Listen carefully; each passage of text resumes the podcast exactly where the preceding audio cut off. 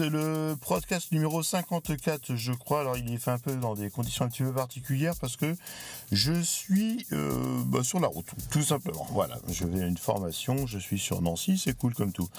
Aujourd'hui, on va parler de SEO. En fait, on va parler de la nécessité de réaliser un audit SEO pour votre site internet euh, pour revoir un petit peu sa stratégie, sa position par rapport à ses concurrents.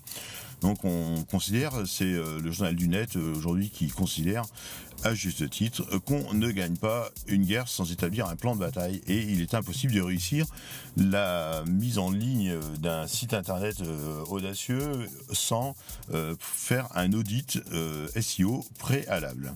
Alors il a également, parce qu'on considère qu'un site, qu'il soit neuf, enfin c'est pas, pas forcément vrai s'il est neuf, mais presque, parce qu'en fait quand un audit, quand un site est neuf ou vieux, en fait, on considère qu'il a toujours un passif en matière de SEO, à moins de la création d'un nom de domaine, et encore, parce que euh, les dirigeants ont un passif, les salariés ont un passif, les produits ont un passif eux-mêmes, et donc on considère que l'audit en lui-même a un passif en SEO, et qu'il faut passer par une étape incontournable qui s'appelle donc le fameux audit SEO.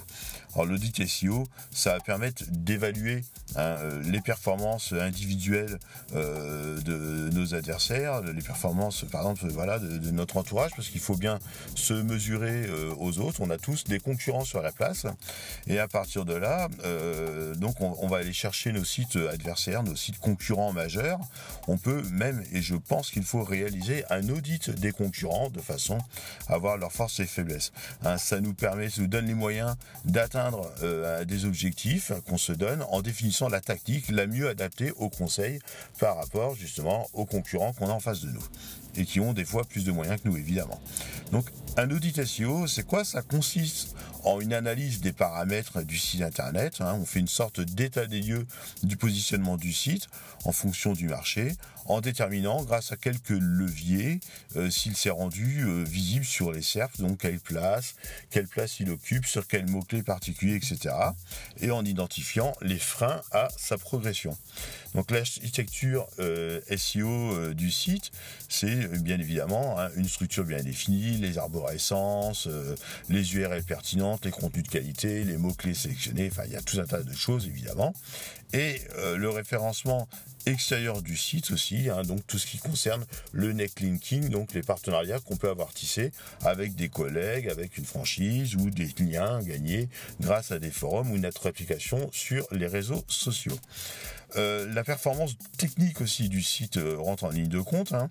Euh, la rapidité d'affichage des pages, la compatibilité mobile, la qualité de ce qu'on appelle l'expérience utilisateur, l'UX. Hein, C'est-à-dire que, l'internaute arrive en 4 ou 5 clics au résultat escompté, que des menus soient bien organisés, etc. Et aussi, bah, évidemment, un comparatif de la performance de la concurrence, de façon à voir comment notre site s'en sort dans ce nid de crabe qui est Internet.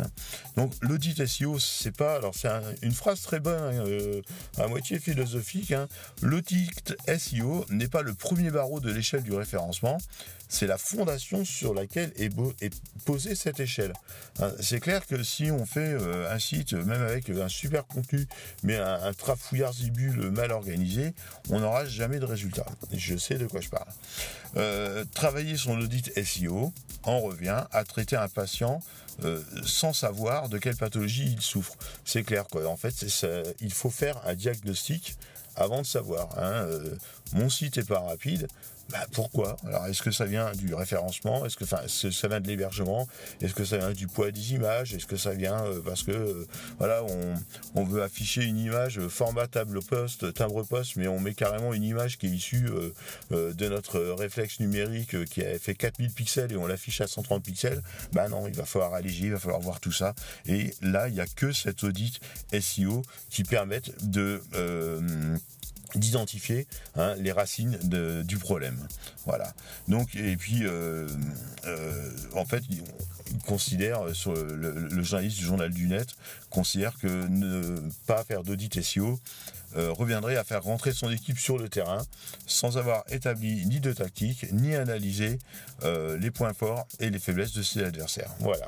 Donc un audit SEO bien établi permet de mettre en évidence les forces et faiblesses de votre site Encore faut-il comparer ces résultats avec un audit du site de vos concurrents et peut-être renforcer aussi votre présence sur des pages où vos concurrents ne sont pas bons du tout. Donc profitez de leurs faiblesses et faire en sorte que leurs faiblesses deviennent vos propres forces.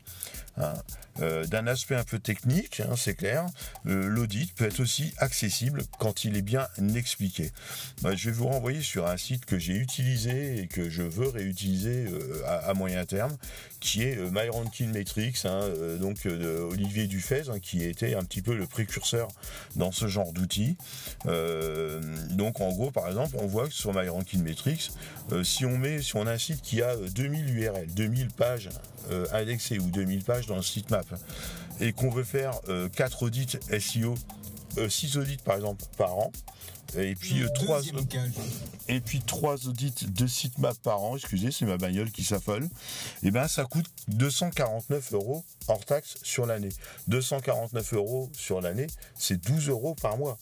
C'est rien pour analyser 2000 pages et voir tous les 6 mois, alors voir tous les 2 mois quels sont les avantages et inconvénients, quels sont les points faibles de notre site internet. Donc moi je pense que c'est un truc, une mesure efficace à prendre en compte le plus vite possible pour bien placer son site internet dans les meilleurs résultats. Voilà, je vous laisse, il est 9h50, on est le 26 avril, c'était le podcast 54 je crois. Allez, prenez soin de vous, bon week-end, à peut-être plus tard dans le week-end, salut.